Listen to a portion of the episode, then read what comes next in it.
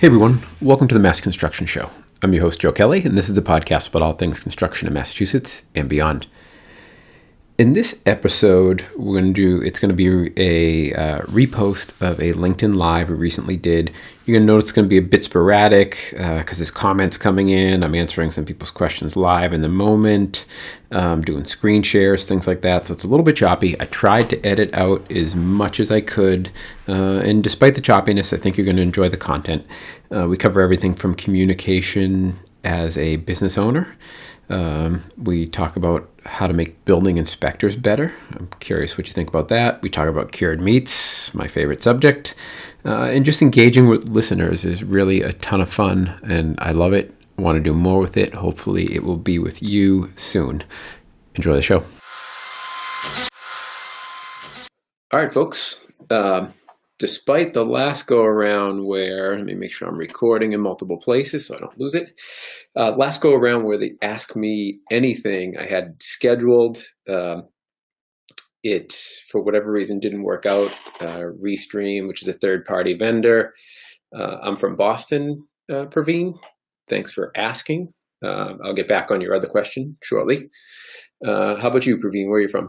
Going through the process, we got this thing working smoothly. Today, I wanted to talk about a couple things. Last time it was supposed to be an Ask Me Anything. It still can be an Ask Me Anything. Uh, a few questions came in from folks um, just via Instagram and LinkedIn because I mentioned I was going to do it. Um, so I'll answer those questions already. And if there's more questions that come in, great. If not, there's a few things I want to talk about. So what I want to talk about, communication, okay? Um, Communication has really been exposed as um, a major issue since uh, COVID happened, okay? Um, what we realized was that um, having authenticity and communicating with your employees is important, and it was hyper, um, it was hyper put on notice because there was a um, issue with folks being laid off or furloughed, uh, a lot of uncertainty. People didn't know if they were going to have their job, um, things like that. Uh, it's nice to see somebody jumping in here from New York, uh, people asking some COVID questions. I'll get to that. Um, so the communication was put, everybody was put on notice about communication because they had employees that um, were really uncertain. So I asked people, you know, on Instagram, I said, uh, are your companies doing anything in regards to communication right now? And you'll see I took some uh, screenshots here of some of the answers. Um, and you see a lot of excitement from people that their companies were doing it right. So uh, yes, our president has been doing a great job, weekly updates, full company Zoom meetings, a lot of exclamation points in there. Yes, they are killing it, exclamation point, right? Um, and then you see the other response, which is no, and it's disappointing. Okay, and I talked to a lot of people that felt like they were disappointed in their company's response, and not necessarily their response, but more their lack of response, right? And I think this highlights and talks uh, can show us something even outside of a COVID environment, that communication with your employees is important. If they don't know where the company's going, they don't know where they stand, uh, as much as on the review, what's their career path? People leave because they don't see a career path for them in a particular place. Um, This is off the cuff, but Mike Fish talked about how, you know, he was growing Delbrook, and he's going. He was growing Delbrook um, to give his employees opportunities, so they wouldn't be capped. It wasn't about just making a bigger company; it was about giving the people that work there and the team members another opportunity. So um, that's definitely an important part of communicating, so people know where they're where they stand and where they're going. Uh, some examples. Um, Gaston early on, we had Bill Weber on, and I, I'll paraphrase, but he just basically said, he's like, you were a Gaston employee before COVID, you're a Gaston employee now, and you'll be a Gaston employee when COVID's over. Even though they had to do layoffs, the message there was, you know, you are one of our employees, and you're going to be one of our employees, and that's important to us. And they kept up communication with their employees. Um, J M Electrical, uh, asked me to come in and do some training for them and talk to their employees, say, hey, these are the COVID plans we're going to put in place. Now, mind you, a lot of this is kind of already ramped back up, and we're we're looking back right now. But like I said, I think it's a good example for just how we should be operating as a whole. Um, But so they brought their employees in. It was a virtual meeting, and they said, okay, here's, here's what the plan's going to look like. Here's what we're seeing in the marketplace right now with jobs that are running. This is what G Cs are asking for. This is what the job set's going to look when you show up. So it's just a way for them um, to communicate with their employees, let them know what's going on. Um, let them know that they're going above and beyond to make sure their employees are safe. All of these things are really important. Um, who else is doing things right? Oh, Cox Engineering. Would love for you to listen to my conversation, the podcast with John Desmond from Cox Engineering.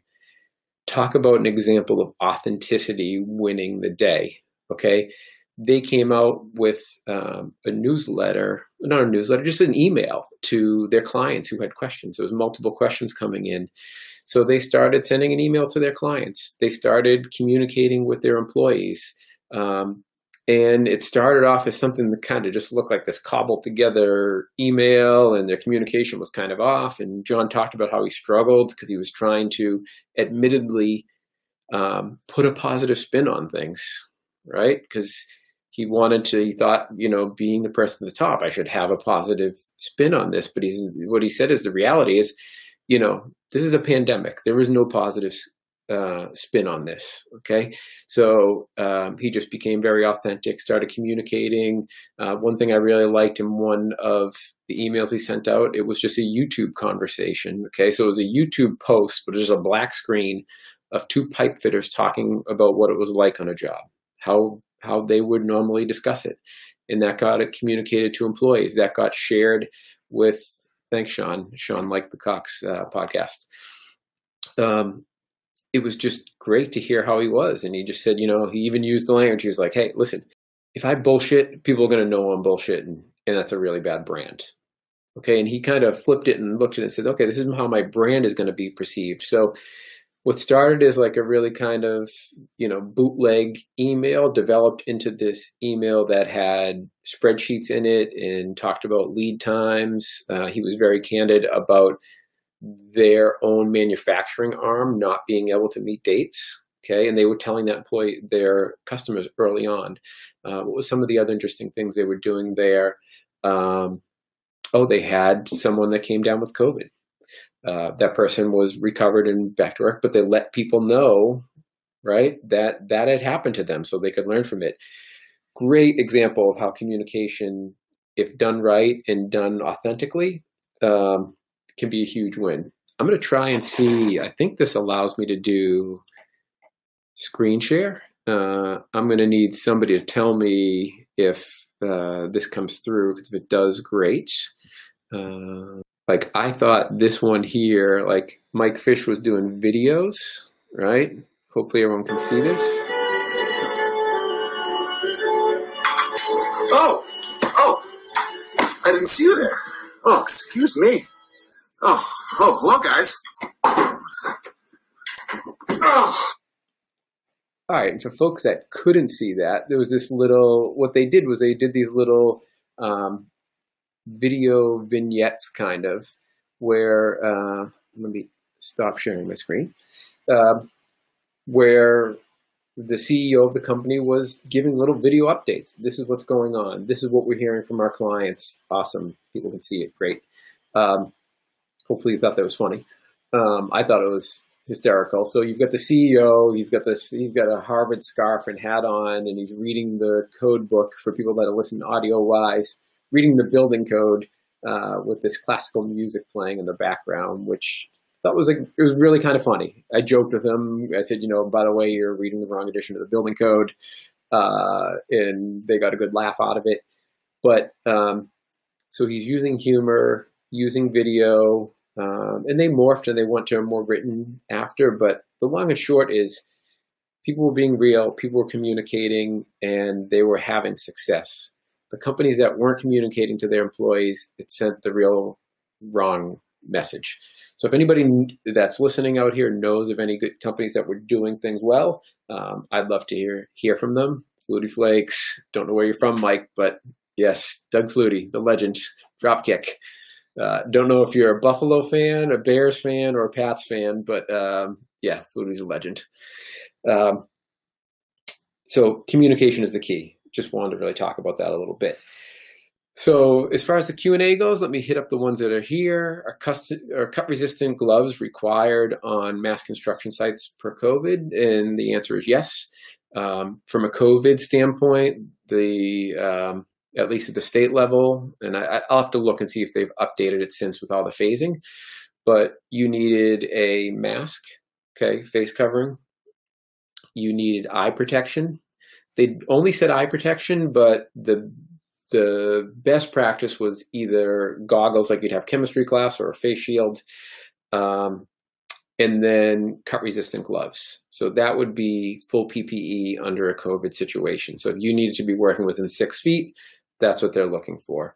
Um, and Tim Kenny's kicking in, oh, of uh, the painting company. How you doing, Tim?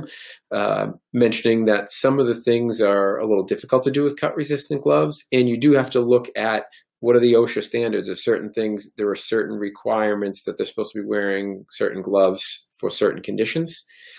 Now, remember that you would have to be doing those certain conditions within six feet of someone else to have the cut, um, Pat's fan, like it, I'm all over the place, to have the cut res resistant gloves uh, needed. So Flutie Flakes, go Pats. Saw an awesome thing where they talked about, uh, hey Tim, where we talked about, where they showed a picture of the Celtics wearing like a Patriot-style uniform, and the Patriots wearing, uh, so they had Tatum in a Patriots-type basketball uniform, and they had Edelman in a Celtics-branded uh, um, football uniform. It looked really cool. Would love to see that happen. So we've got the, oh, it's backwards on me. I've got the football here. We've got basketball there. Celtics, let's go.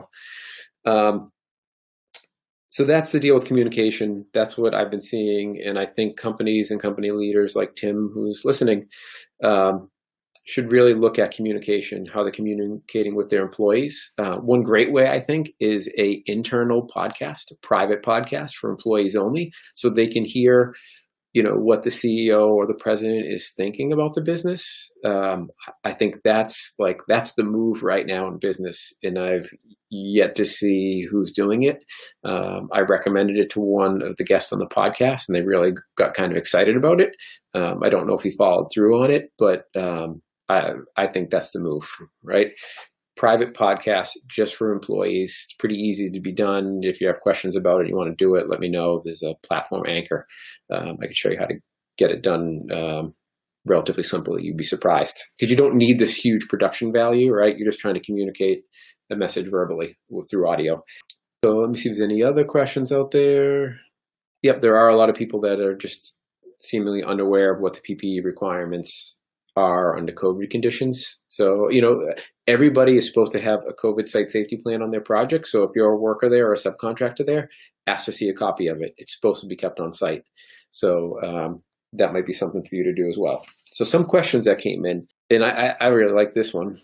Um, as a former city inspector, uh, for folks that don't know me, I was a building inspector in Boston for eight and a half years. Um, oh, I got all the helmets there. So building inspector, general contractor, same amount of time, eight and a half years. I also worked for the Association of General Contractors um, here in Massachusetts, and now I work for myself doing code consulting, education for construction companies, things like that.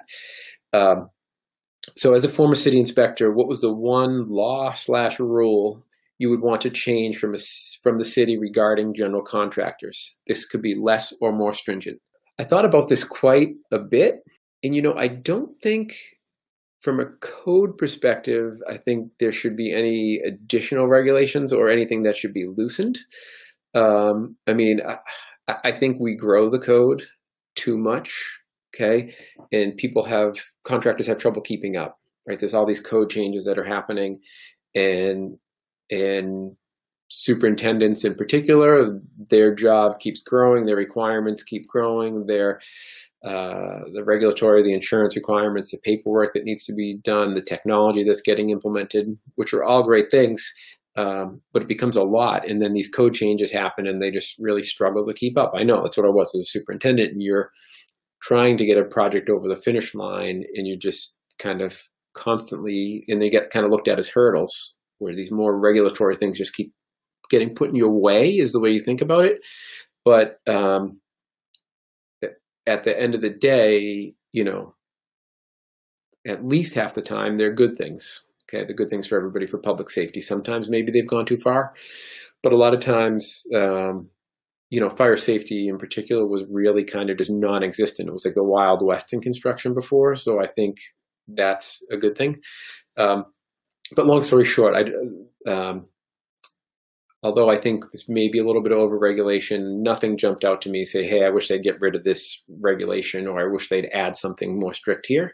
But what I would say is what I, I think would be great for the industry is if um, building officials were, A, required to have a certain amount of time in the field, and then B, do almost like um, internships. Okay, so a requirement that, you know, once every five years, you need to go spend six months working for a general contractor. Okay, or eight months, maybe eight months, maybe nine months, right? Do nine months. So you get a real flavor for what that entails. And I think the larger companies in the city would kind of underwrite that as to want to um, bring in somebody with a different perspective, want to bring in in support and make building officials better by help educating them. Because I think two problems have. Uh, one, I know that, you know, I did spend eight and a half years building buildings, and I learned that, but then once you're out, things are changing so quickly, you kind of, you're not able to stay on top of everything. Just like the contractors aren't able to stay on top of all the regulations, building officials even struggle to stay on top of it, right? Um, but contractors struggle to stay on top of the regulations. Um, building officials have trouble keeping up with all the technology. So I think it would be a great way to get building officials exposure. And it also breaks down, there are a number of building officials out there that haven't had the pressures of a project, whether as an owner and you took on this kitchen renovation and you're losing money and a building official comes out and requests something of you that costs, you know, even if it's a thousand or two thousand or fifteen hundred dollars, like you could have just taken that whole person's profit, right? Or a homeowner, right? Imagine you as a homeowner um, because of a building official. Now, there are times where it's absolutely required, okay, and necessary, but other times where you're like, okay, did we really need to have an engineer come out and give us a letter on this and pay two thousand dollars or one thousand dollars for that? Think about a homeowner having to write a one thousand dollar check. That's unknown, right? That's a lot. So I think it would really help to have building officials um, just be aware of those realities and the pressure to, and all the stuff that um, a superintendent or project manager has to deal with on a day-to-day thing. Um, and then ideally I would love, and the, now this would never be able to happen just because the sheer volume of people that work at construction companies. I would love for people in construction companies to go and, you know, spend time working as a building official and realize what it's like to have, you know, to some extent, depending on where you're working, people lie to you all day long, right? Um, so, you know, I was lucky that I felt like I have pretty good relationships with people, and I worked with larger G Cs when I was a building official, and they, for the most part, wanted to do the right things, but a lot of times people are trying to hide things from you and lie to you and not give you information, and really you just want them to be honest, right? Um, so I think that would really benefit the industry if building officials were required to do some type of internship every once every five years, whatever, to stay current and understand the realities. Someone asked, I think people would like to hear about butchery you do, as I know I am. So what he's talking about is I like to um, like make sausage, capicola, dried sausage, so some fresh stuff, some dried stuff. So I grabbed, you know, a lot of time it's a matter of taking one of these like old school um, meat grinders, and you're cranking that, cranking that thing out, and you're making sausage, and you use a casing, which is from the intestines of the pig. You grind up some sausage, you make it. Um, again, I'll do a little screen share. If people are listening to this, if I do it in a podcast format, uh, head on over to LinkedIn if you want to watch the video, but I'll try to tell everybody what I'm talking about. Okay, I'm going to break in here real quick. This is not part of the live.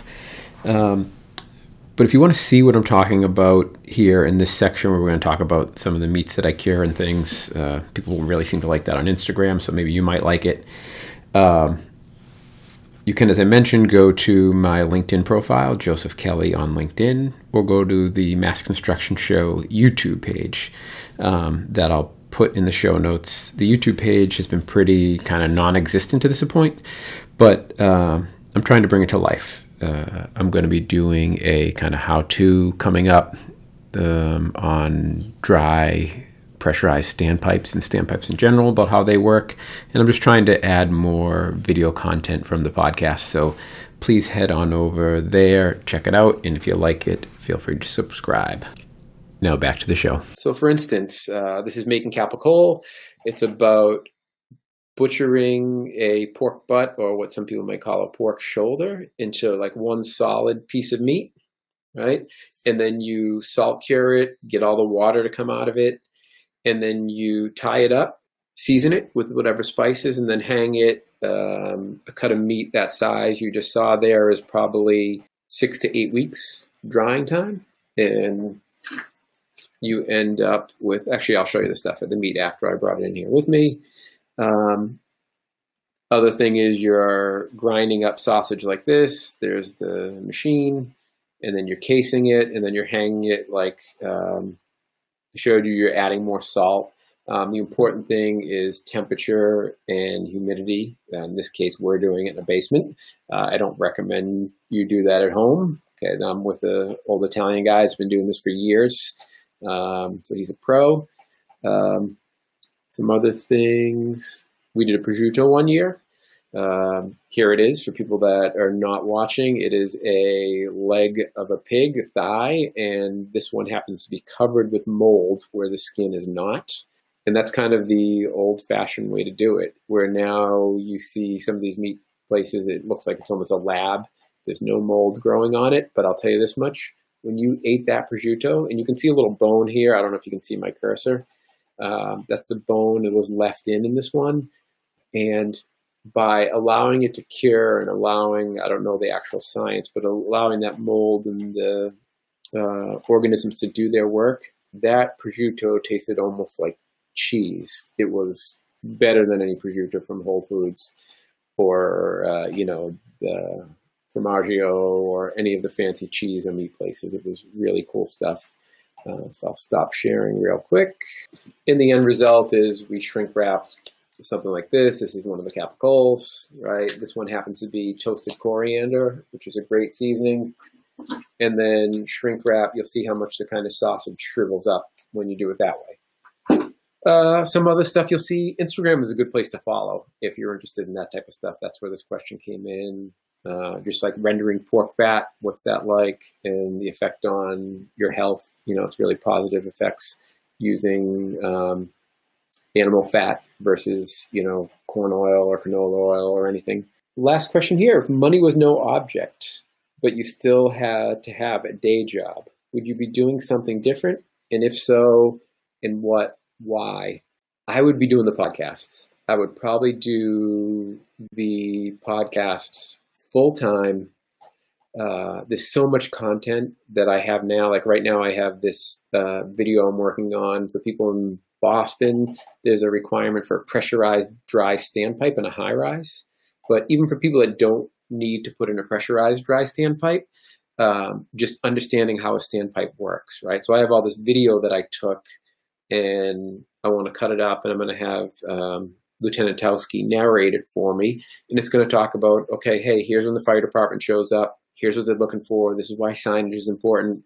Um, The fire department connection is where you hook up. You see them hook up to a, a, um, a hydrant, and then run the hydrant, run from the hydrant to the pump, and then from the pump to the standpipe. So just how all that works. Like, so I want to create that video content for people to learn. Um, so like there's video content I want to do. There's more people I want to talk to. There's written content I want to do. But the trouble I have is I need to have a day job to pay the bills because I have a family and a mortgage and all that other kind of stuff. Um, maybe I need somebody good to underwrite. Um, I will tell the family that moldy meat is actually good. Don't throw it out. There you go. Nice, Eric. Uh, I wish I still had some uh, prosciutto left. I'd give you a slice.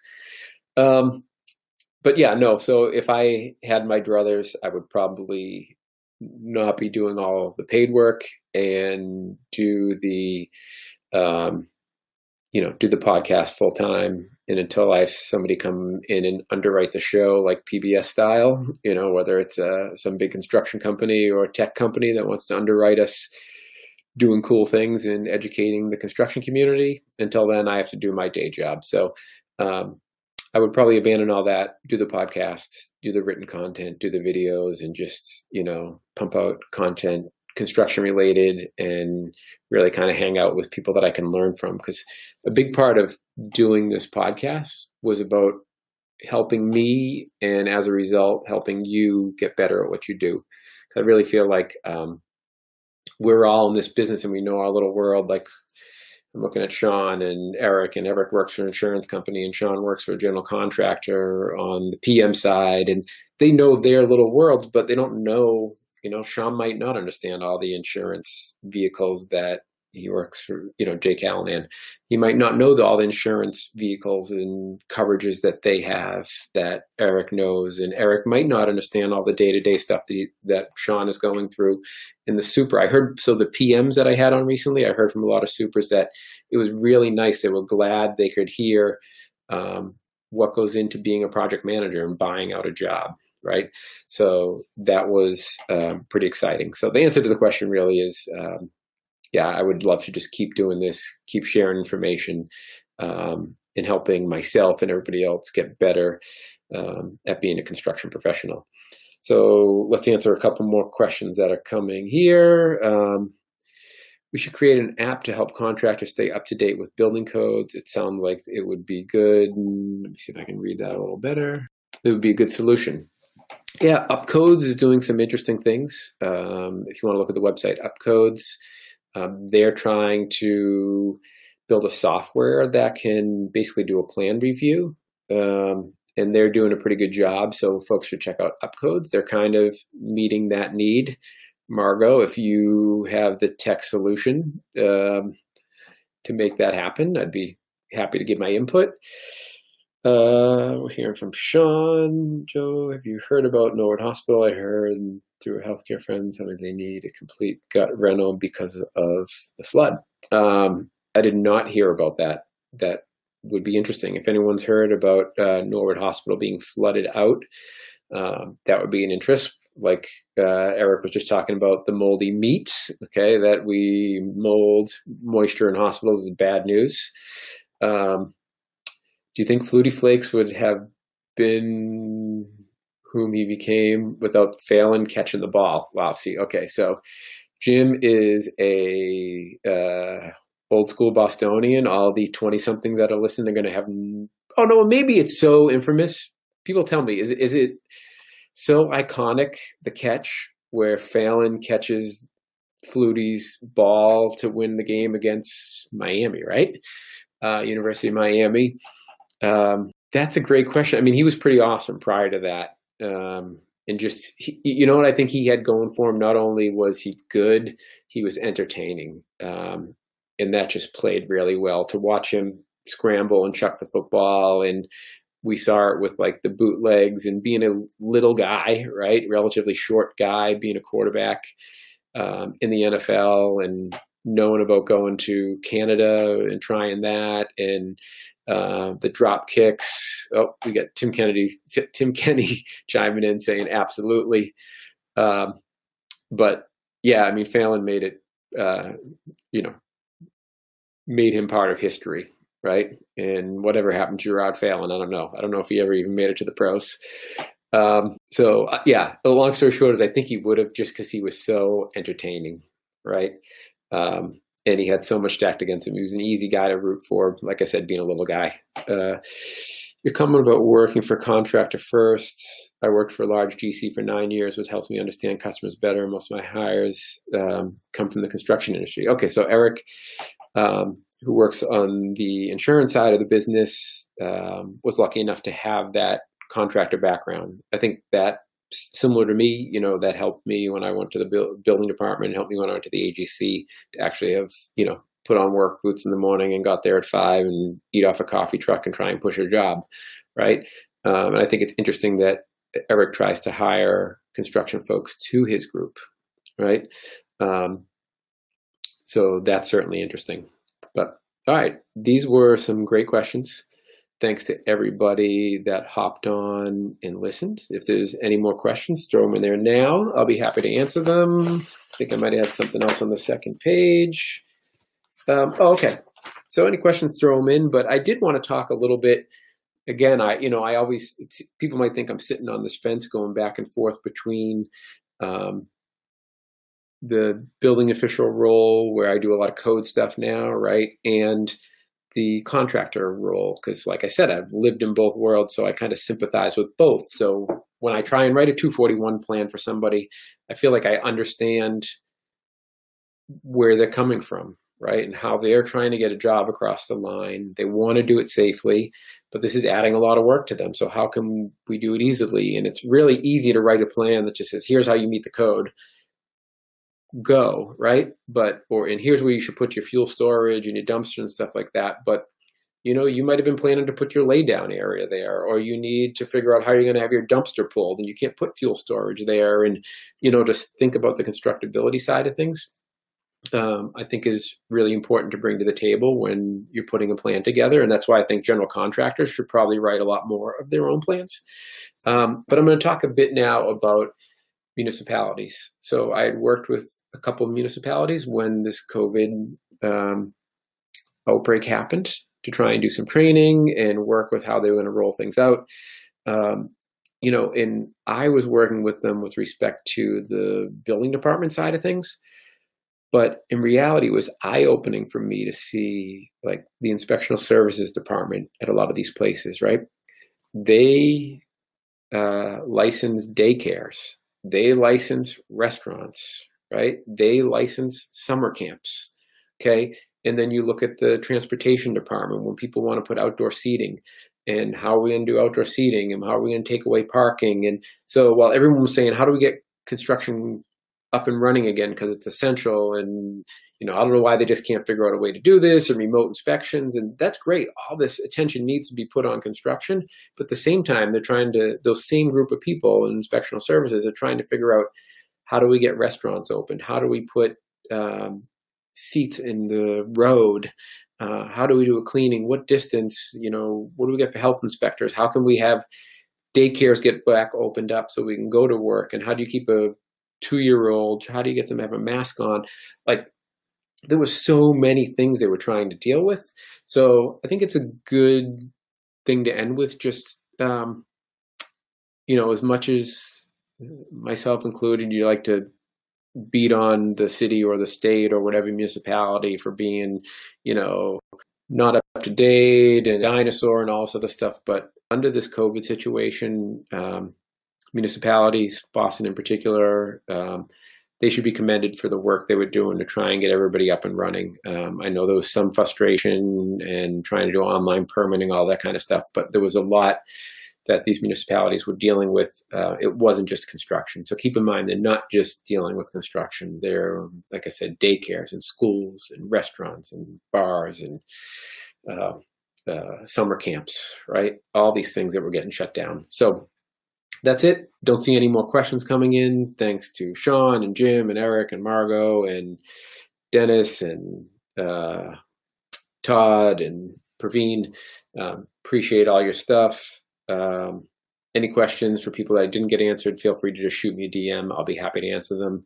So thanks for tuning in. Thanks for listening. Uh, talk to everyone soon. All right, MassCons. Let me know if you like this. Let me know if you want to go live anywhere else, whether it's Instagram, LinkedIn.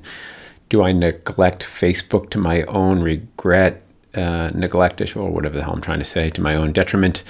Um, should I be on YouTube? I see there's a YouTube live. Maybe that's a place to go, and that's a good reminder. Please subscribe to the YouTube channel if you want to start seeing some video content from us.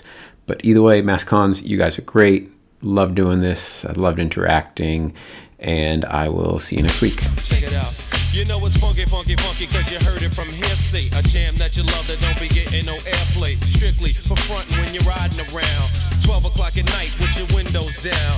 Headlights blinking cause your battery's drained. Armor roll on your tires and a big gold chain. Parking outside all the hip hop spots. Push the E Q and play connect the dots. Leaning to the side, people everywhere. The trunk full of amps, ain't no room for a spare.